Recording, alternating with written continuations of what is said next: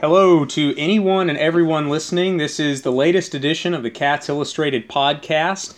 We haven't had an episode in quite some time, but we are likely to post these much more frequently with football season on the horizon, with so much basketball and basketball recruiting to talk about, especially the exhibition tour this season, and a highly anticipated year for the Cats in 2018 2019 and especially if there's positive feedback and, and the listeners enjoy it, then then we're likely to do this much more. So please uh, post your feedback, your questions, interact with us, and, and rate us on iTunes once this goes up. I'm your host and publisher Justin Rowland, and today I'm joined by David Sisk, our basketball recruiting analyst extraordinaire. David, how are you doing, man?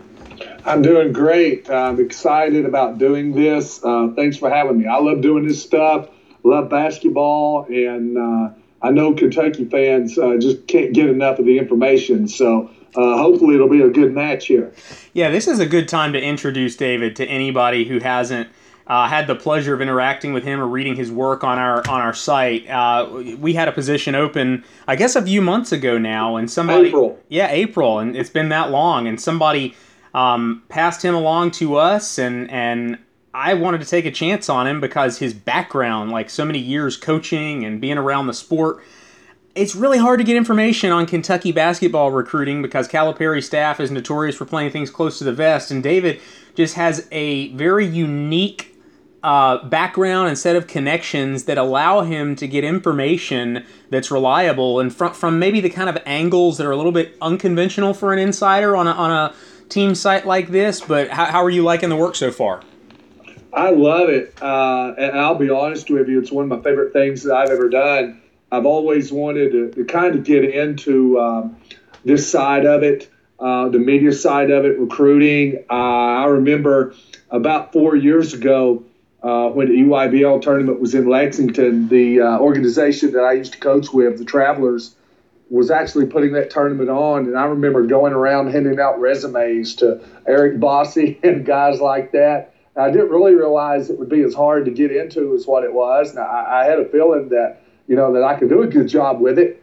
Uh, but it, things have really worked out well. I've been with Rivals now for three years, and like I said, been with you since April, and uh, I'm enjoying every bit of it. And, and I just Kentucky fans are like me.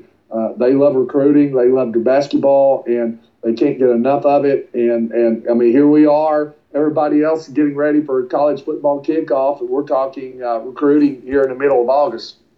Kentucky, no place, no program like it, and I think they, right. they, do share your passion, and it never dies down. One thing Calipari's done, we can argue whether he should have more titles.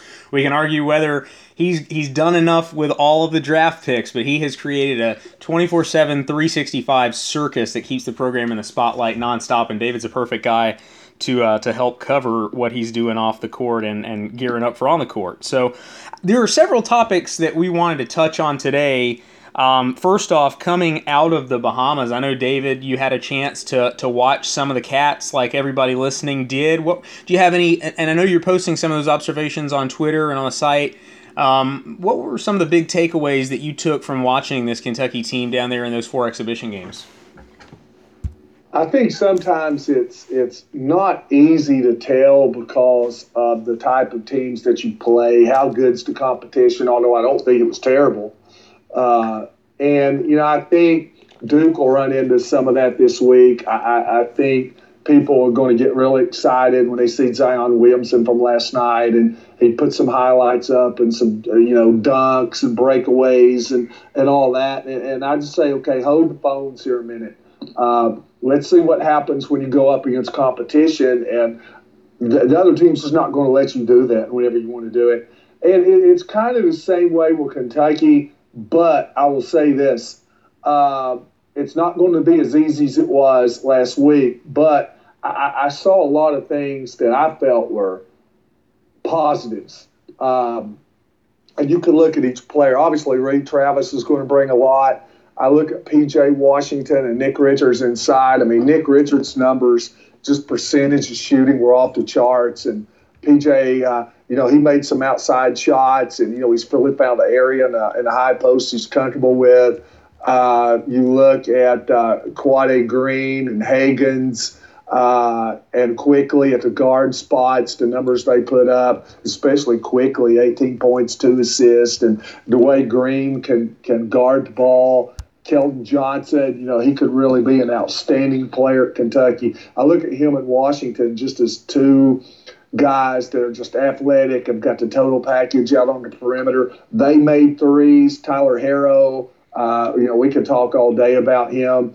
You know, they ended up with three, four guys shooting outside really well. And I, I just see this team, I think maybe it's got an edge to it and have got some different players that can carry it each night every team that they've had has not necessarily had that in the past. I think that's hurt them. I, will go, for example, I think when Jamal Murray was at, at, Kentucky, I mean, it was a situation where if he didn't have a big night, they were in trouble. And, and I think you can get it from a lot of different places. I think it's a team that defensively, I know Dan Dakich talked about the, the big thing that's hurt them in the past is – you know, they can't keep people in front of them. I think this is a team that can do it because I think they've got guys that are, are physically tough and athletic who, who will pride themselves on doing that. They also knock down some outside shots, you know, good inside game, good outside game. So I, I think there are a lot of uh, positives there that you can build on going into the season. I'm with you. I didn't see any obvious holes or anything that would that would really potentially sabotage a championship run. You think back to the 2010 team with John Wall and Cousins and those guys. The the kryptonite for that team was always we knew that they could have a really poor shooting game, and that's what did them in against West Virginia. I don't kind of like the 2015 team. I hate to even make that comparison. 38 and one. That's a, that's very unlikely, but just how balanced they are, how so many different guys could step up and be the guy any given night. The the big positive takeaway I came from from this tournament and why originally I thought they were one of several teams at the top of college basketball and now I think they're probably the odds-on favorite is I thought going in, I'm like, okay, this might be Calipari's first team without a lottery pick. So they got a lot of good players, a lot of quality players, but who's the star? I came away from the Bahamas feeling like this is a team full of very good players. Not just a team full of of solid players, but this is a team full of very good basketball players that complements one another well. The, the only question I have, and you touched on this yourself, is I don't know how good the competition was. I don't think that the run of the mill rotation player on those teams that they were facing is was really able to stay between their the Kentucky player they were guarding and the basket, and I think that's going to change they're going to throw some junk defenses college teams are at them. And the big thing for me is I don't think it was an accurate simulation of what regular season college basketball games are going to look like. There's going to be whistles right and left. There're going to be games where 45, 50 fouls are called and how is a team going to going to look and how how efficient are they going to be when the game becomes so grinded out? Is that something that that you you're still wondering?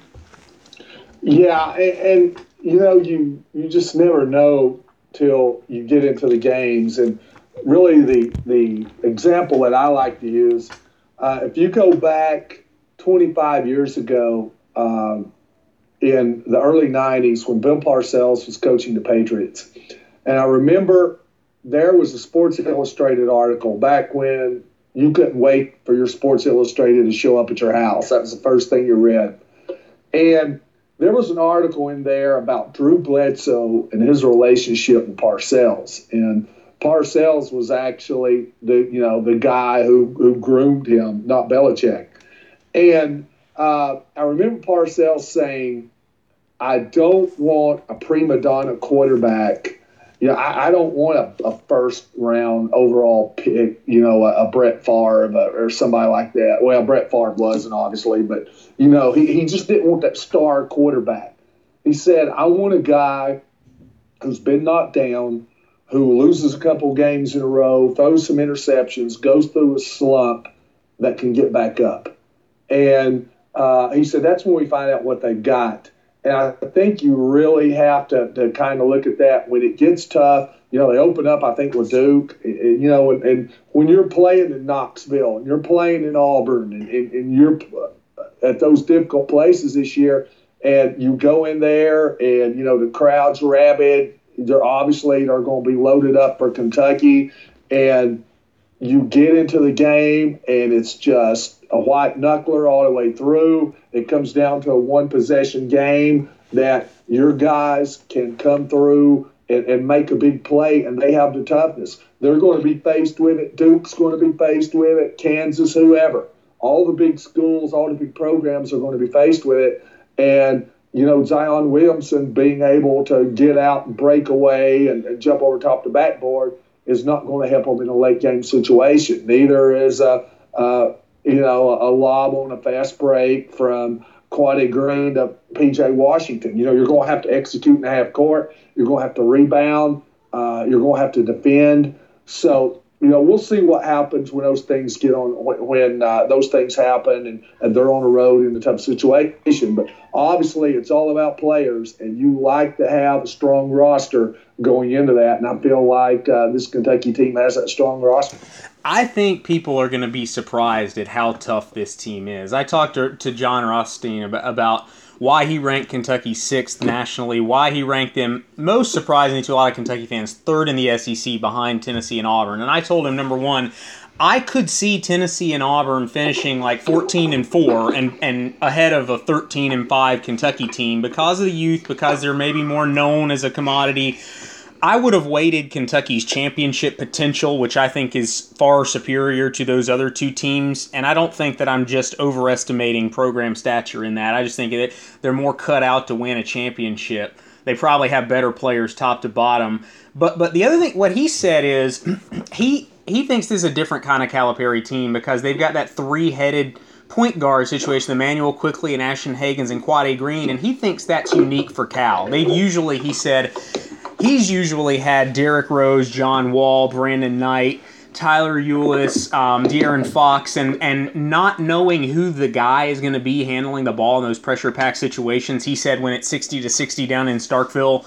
Um, that was his one concern after the Bahamas, or one question after the Bahamas. I, I think I think Calipari has had teams like that. I think he, he took teams to two consecutive Final Fours with Andrew Harrison running the point, and you know he certainly wasn't what you would consider a great college point guard. Marquis Teague certainly didn't have a, a great freshman season as part of the 2012 national championship team, but I, you know, I, I just have a hard time not putting this team at number one. And I know it's it's hard to judge all the teams before we've seen anything, but where where do you think would be a fair ranking for this team going into the season? I, I want to say this, by the way. Um, you uh, made the point, I was going to bring up about Rothstein here. The one thing, and I'm not going to say I disagreed with him, and it had to do with point guards. Uh, when he brought this up, he said that he, you know, I kind of took it from what he said that he didn't expect one of the guys, the point guard, to step up and be a big time player. But man, if I'm in Las Vegas and I'm playing the odds, okay, let's take a look. You've got Quade Green, five star ranked number 22 in the class of 17. You've got uh, Ashton Hagans, five star, ranked number 33 in the class of 18. And you've got Immanuel Quickley, five star, also was ranked number 22, but in the class of 2018. By the way, Quickly was ranked the fifth best point guard in his class. Hagens didn't get that ranking because obviously we were classified and came up but he would have to be one of the top two or three point guards in his class considered uh, the same way with Quade. So, I mean, you had top five point guards, five star players. I would think with three guys there, one of those guys, at least one, is going to step out and be a tremendous point guard for them. I, I, I just don't see, to me, it would be a major letdown if it didn't happen because you've got three guys who were tremendous prospects coming in, five stars, all Americans.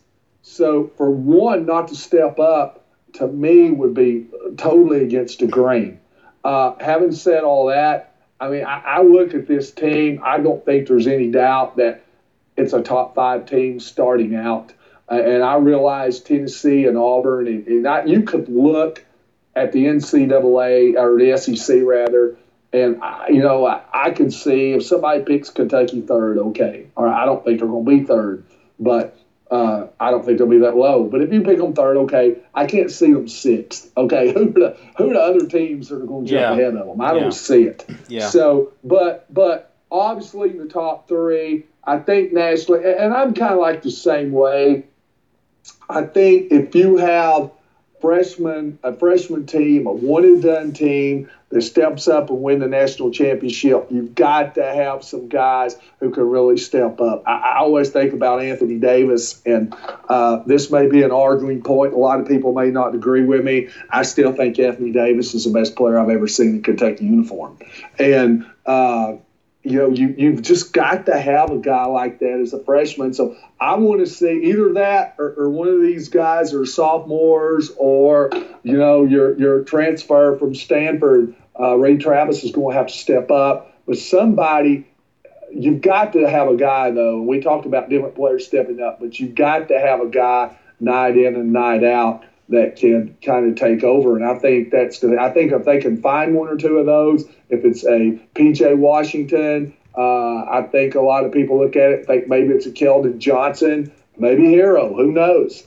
So, you know, if you can find that guy, then their stock goes up. I'm not seeing enough of these teams uh, on the other side really to make a prediction yet of exactly where I'd put them, but I, I, think they're definitely top five. Yeah, I'm with you, and that, I think that's a that's a good conservative prediction. I will say, I think some people out there going on year ten for Calipari have a little bit of preseason Kentucky fatigue where Kentucky's in the top five every single year to start the season because of the talent. And I get that because we don't know what these teams are going to look like. And, and why not err on the side of putting the most talented team or one of the two most talented teams at the top? And they might have felt burned some of those years when Kentucky loses more regular season games than they expected them to. I, I'm pretty conservative by nature when I make these predictions. I picked the last two Kentucky teams to finish in the Sweet 16 and, and took some criticism for that, and they finished in the Elite Eight and the Sweet 16. I'm picking this team to win the national championship just because I, they've got the intangibles and the balance beyond the talent, as well as more experience than most Calipari teams have. I want to make a couple other points. Number one, the point guard. Who's going to be the point guard? I don't think it's that big of a question. Like we know Quade Green is from last year and from what I've seen so far, he's going to thrive more playing off the ball, letting others set him up for spot ups, uh, thriving in that transition game. I just don't think he's quite he's quite going to dominate the ball as as well. And Calipari knows that. I think Quickley is the guy from from the look test that I saw, just because you got to have somebody at in the middle of it. With so many pieces you got to have the engine. And i think Quickley is the one who looked the most comfortable running the offense who made the best decisions in terms of pace and tempo. And, i'm not saying he's he's tyler ulis but he's that kind of decision maker. I don't think he's that kind of passer yet but i think he's that kind of decision maker. The the big question for me is I think Ashton Hagans, along with Keldon Johnson, is the biggest X factor on this team. I look at two guys, Hagans and Johnson, as these are the two guys that have the potential to break out and become better than than we realize they can be because they've got the raw talent, explosiveness, different players, but but I, I think Hagans and Keldon Johnson are the two players, the two freshmen who could grow the most over the course of the season. Do you think that that's fair? Yeah, I agree. I think Keldon Johnson's just got that look. Uh, you know, he is just he's got the body, he's got the frame, and when I watch him, you know, at the last two games, I think he's a little bit kind of a set shot. Uh, now I know he shoots a jumper but he winds it up. It's slow. It's not one that he can get off. I don't think with somebody on him. So he's got to get that thing quicker, and he's still got a couple of months to work on it. And I think he, obviously he knows that. Calipari, they know that. They know what they have to work on. So I think they will. Uh, but I, I, just look at him, and uh, you know, you see these guys when they walk in the gym, and you're man, that's like a different looking cat right there. Yeah. And and he kind of he kind of fits that bill. Uh, I think, like you said, I think Hagans too, because Hagans puts a different type of tone and a different type of athleticism. I mean, all three of these guards, point guards, are athletic. Uh, I think Quade showed some to me some improvements from last year. I like Quickley setting the table, but he still shot 30% for he was 7 for 23 from the field. Yeah. He was 2 for 8 from 3, 25%.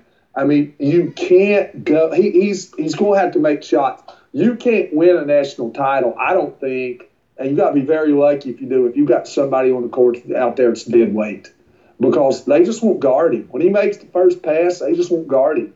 And uh, I, I think obviously they've got to have somebody in every position. Now, if if they've got guys all over the floor that can just light you up, and let's say Keldon Johnson just goes off, and Harrell goes off, and Nick Richards plays like he did, and PJ Washington plays like he did, and, and they've got guys that's just unguardable out there all over the floor, then you Quickley's great. He can set the table.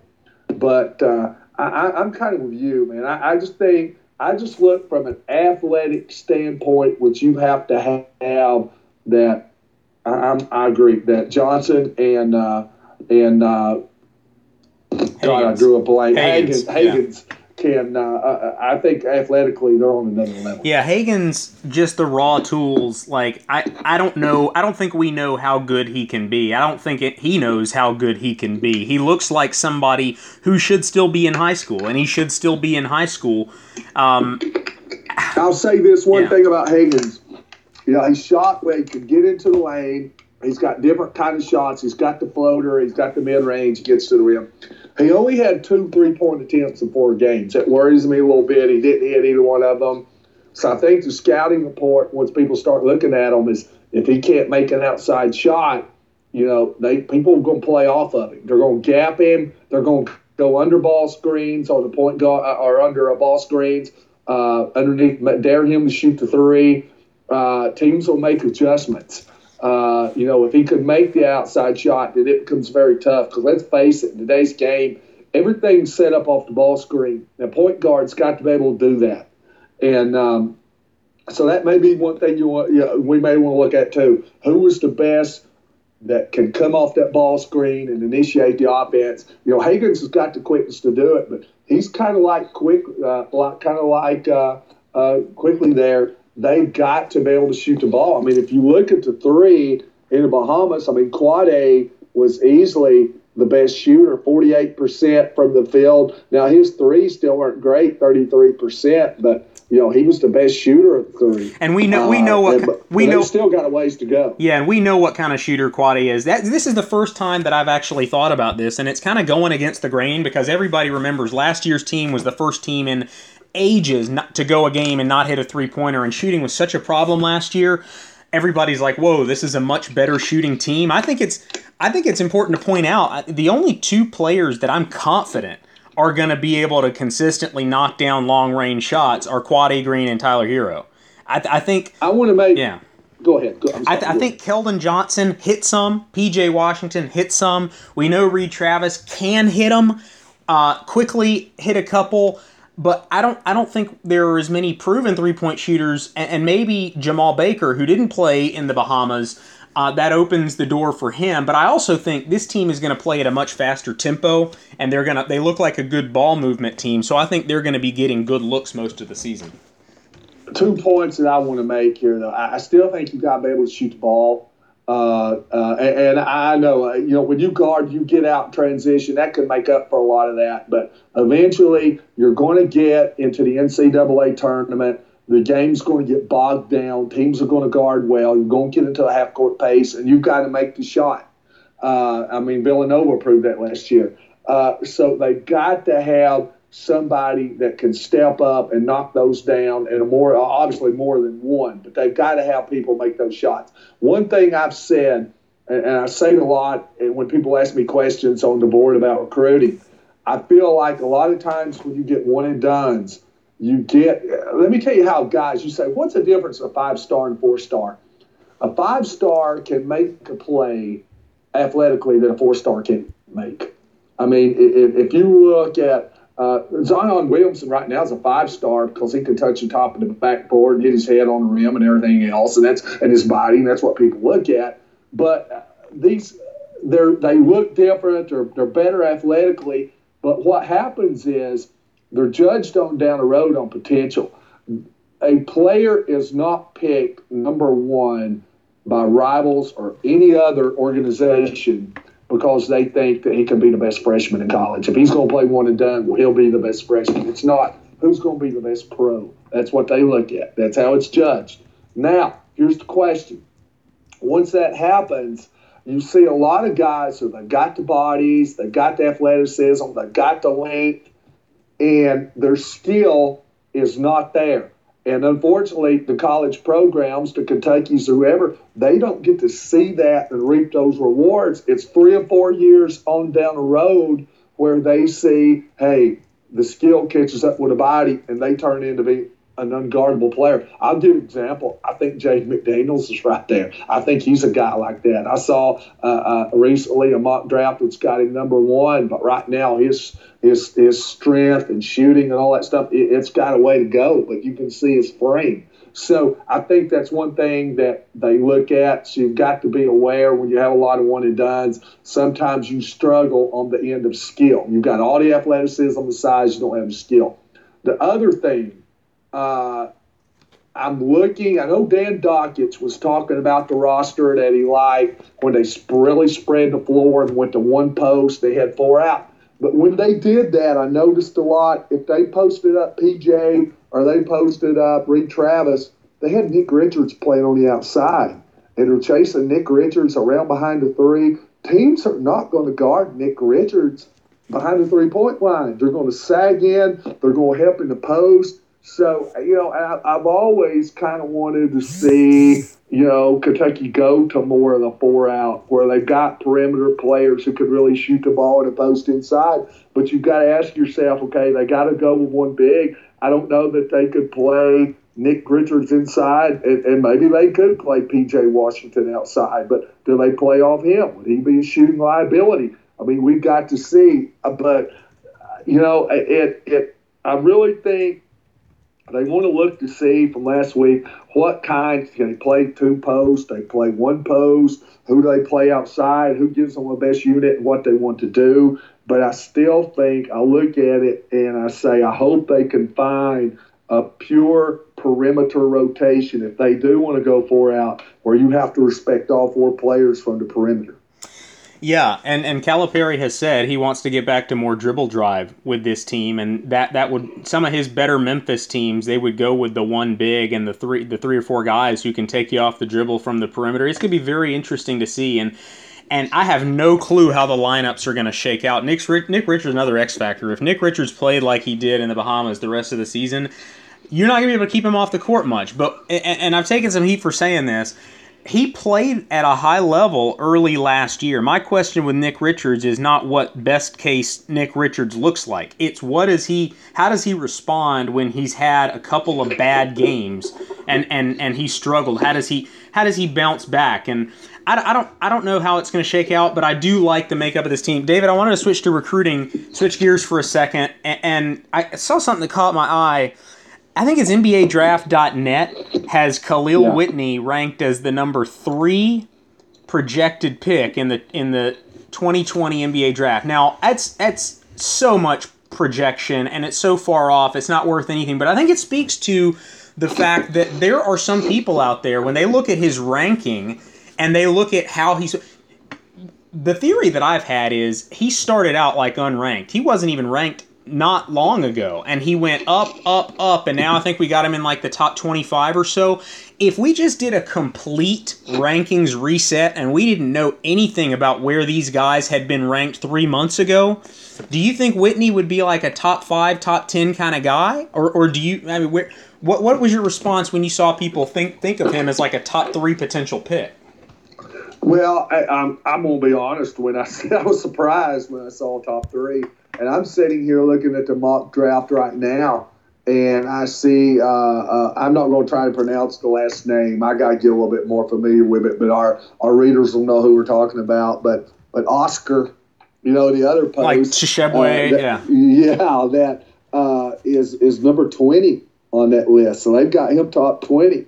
Uh, but yeah, I, I was, but you know, you see things from him in July, you know, where he really added a perimeter game and he's got that body and frame and physicality and he's such a competitor. Uh, you know, he's got that in him. Uh, you know, so I, I don't know to put a number on it. I mean, I would just really have to sit down and do the math. But I don't think I think there's no doubt that he's not going to start out as you know, in April he's going to be ranked number 72, which is what he was. That's not going to happen. But I mean, I don't think there's any doubt you look at him. I think he's going to get higher. Everybody tells me. I mean, he's at least a top 15, top 20, and maybe a top 10 player. Now, you get up to number three, and they're willing, uh, obviously, to take a risk there. And by the way, that draft site is NBADraft.net. I, I, I've got some friends who work in the NBA, who scout, and uh, Jonathan Givony at ESPN is really the guy that that they uh, they swear by. And I've been trying to, to find some mock drafts of him. And if anybody that's listening on our board can find one, I, would like to see where he has Kahlil in his 2020 mock draft. But, you know, Kahlil's just going to trend up. Like I said, I think he's 23 now, and he's going to finish higher than that. I wouldn't be surprised to see him finish top 15, maybe even top 10 uh, this spring when, when Rivals puts out its final rankings. The interesting thing about that draft, everybody, everybody, myself included, saw Kahlil Whitney at number three, and our eyes just bugged out. But they also have Tyrese Maxey at number seven, which is higher than you would think based on his ranking right now in the recruiting world. They got Keldon Johnson at 27, and I don't think he's going to be around in the 2020 draft. I think Keldon could well be a first round pick next year. They've got Quickley 29, Ashton Hagans 35. I think Hagans might be a better NBA prospect long term than Quickley, even if I like Quickley running Quickley running the team this year. And they've got Nick Richards at 38. And again, I'm not sure if Richards is going to be around for a junior year. Guys return for their sophomore year at Kentucky, returning for that junior year. Uh, doesn't often happen. So, you know, for everybody freaking out saying Calipari's not getting these top five players, um, he's gonna he's gonna be sending a lot of guys to the league over the next couple of classes. Oh, tell tell me about Whitney. I, you can build a franchise around a 6'7", 200 pound guy who's a great athlete, plays with a great motor. That's kind of like almost your championship bread and butter kind of player in the league now. But what kind of shooter is he? Can he do? How, how good can he be shooting the basketball beyond the athleticism, beyond the motor? Offensively, how skilled can he be? That's how he jumped from number 72 to number 23. Uh, his ability to shoot the basketball and step out and knock down shots. It's gotten much better. And, and here's the thing he's still got, before he steps on the floor in a Kentucky uniform, I mean, he's still got basically, what, 14, 15 months uh, to still work on his game. And you think how much he progressed in the last couple of months and got better at that, how much better, you know, he can get. You know, I used to be a believer that when a kid turned 16 years old, if he couldn't shoot the ball yet, he didn't have a shot for him, you couldn't make him a shooter. But you know, that, I, was proven wrong on that one. I mean, you can go, you know, go back as far as Jason Kidd and just look at how guys, you know, it might not have been the best form that you ever seen, but he's third all time in the NBA and made threes. So guys can really resurrect that part of their game uh, and get better. So yeah, I, I, think it's going to be exciting to watch him in Kentucky uniform. And I, I, one thing I'm looking at too with his body, he probably can't because he's so thick. But could he get out and guard a two and play a two? I don't know that a guy at that size that plays the three, if he's going to be drafted that high. I think the guys, and, and I talked about a while ago about how they draft on potential. I, if you'll I, I notice this, I don't know if you paid attention to it or not, but if you take a guy that's six three, six four, and he's a wing, and you take another guy that's six nine or six eight, let's say, and is a wing, and let's say right now the six three guy can play circles around him the six eight guy is still going to be ranked higher, and he's going to be drafted higher because they see all that length and they see that potential. Well, Kahlil Whitney six seven, long arm. I think his length is seven three, and he's got that big frame, uh, big body, muscled up, strong. You know, if he proves that he's got the quickness and he can go out, he can knock down some jumpers, and he can play the two, guard the two, and play the two uh, then yeah, I could see him uh, being drafted that high if he can do these other things because I mean he's certainly got God's gift yeah. on him when you talk about you know he's been blessed with with, with the size, length, frame, athleticism. I mean, he, he checks all the boxes when you look at that. One of the things I don't think Calipari has gotten enough credit for is in recruiting, not just getting the top level guys, but he seems to be ahead of the curve more often than not in identifying that next level guy who's who's hitting his stride. And it looks he's like he's doing it right now. He's yeah. doing it right now. Yeah, he's doing it with Maxey. He's doing it with Whitney. It looks like he's ahead of the curve again. And so his eye for well, talent. If, yeah. If you look, if you, I'm sorry, I didn't mean to interrupt, but if you look right now at the guys, okay, and I know it's quiet right now. I think he's on vacation. And, you know, but I think in another two or three weeks, it's really going to pick back up. And now it's probably a little lull. But if you look at the guys, you talk about Oscar.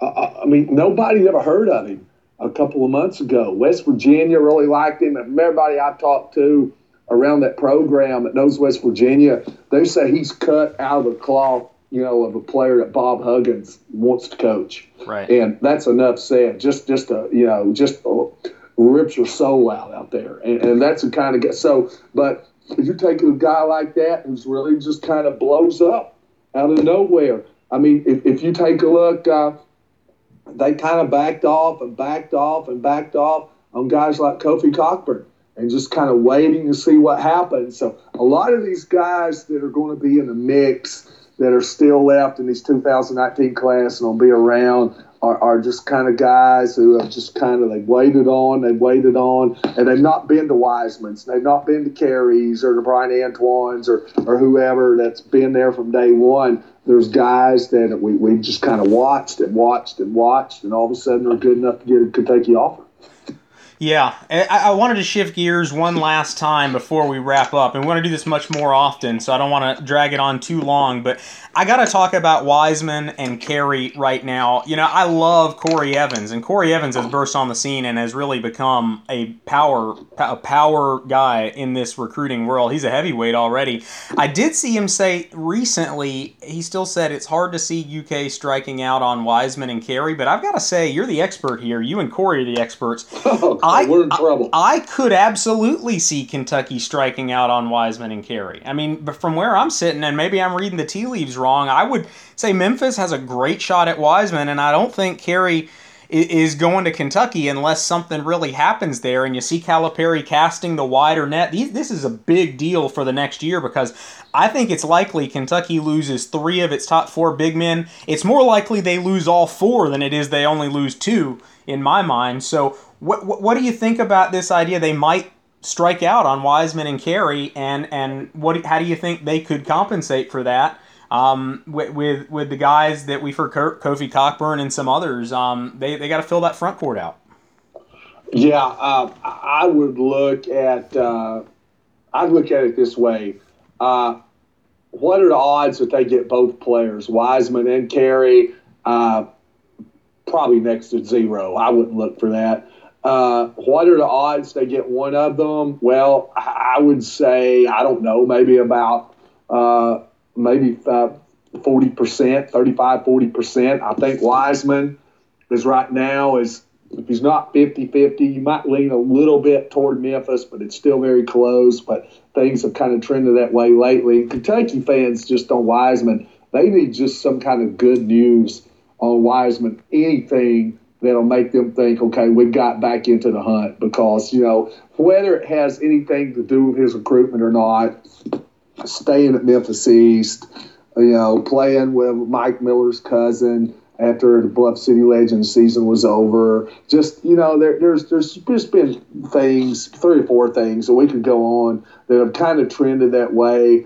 Uh, I talked to uh, talked to Corey a lot, and and Corey did on his Tuesday mailbag a, I believe it was Tuesday Mailbag, did a story uh, a little bit uh, in there to ask about Carey, And he said, look, he said, Kentucky's got a, you know, they've got a chance. They're in the top five. He said, but I would say it's Duke and Michigan State. And there was a rumor out there that Kentucky might have gotten in the lead for Carey, And his words were me. He said, that that's not true. He said, I talked to him yesterday. That's not true. One thing he did say I think was interesting Duke has been considered to be in the lead for Carey now for a long, long time. And trust me, Duke has been pushing him for a commitment, and they've never gotten it.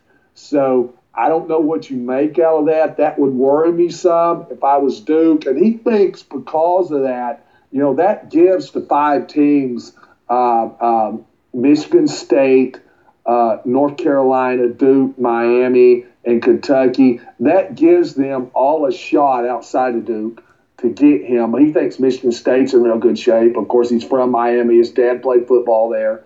Um, so, but but he feels like that gives Kentucky a shot. Uh, so you know the odds about not getting either one, you know, uh, that would be up there too. So you know they've got their work to do. So you start looking down the list, and uh, of course you, we talk about Kofi Cockburn, but another guy here, and I just happened to be looking at the, the mock draft, same one we talked about. Aidan Igiehon's number ten in the 2020 draft. That's another guy right there. He came from Ireland. He had some offers, but and I remember when he broke out in Indianapolis at the Under Armour event uh, when they were playing Jamal Mashburn Jr. Everybody was there to see Bryan Antoine and Scotty Lewis. And here's this post that really not a lot of people knew, and he was dunking it on anybody who was breathing. I mean, every time he got the ball, he was looking for somebody to flush it on. And so you've got those guys uh, who are are you know are great prospects, are great physically, and Kentucky's just kind of weighing it out uh, to see what happens. Uh, so yeah, I, I, think they'll be okay. I think they'll end up with some guys. It may not be uh, Wiseman or Carey. You may get one of them. I don't think you get both, but I think that you still got a lot of really good prospects out there, and just kind of waiting to see what happens. David, appreciate your insight. You have endeared yourself to a whole lot of Kentucky fans in a short period of time. That's a testament to what you've what you've done and who you are. We covered a lot of ground today. This has emboldened me to make the podcast a much more central part of what we're doing. And the great thing about Kentucky basketball is whether you're talking about a team with like nine or ten guys that we don't really know anything about. And, and and so much, so many topics to discuss, and, and recruiting is always going to be a circus with Calipari. We're going to have plenty to talk about, so I hope you're going to be a regular on this for us. Well, I was going to say I'm going to put you on the spot publicly. I, I know that because uh, I I had kind of questioned you about it, and I thought about maybe if you didn't, maybe trying to get something started, and then you're like, "Hey, what about uh, three o'clock tomorrow?" yep. So I was like, "Wow, man, that's pretty quick." So, but uh, I, I, would, I like I said, I'll put you on the spot publicly. I like to do one every week.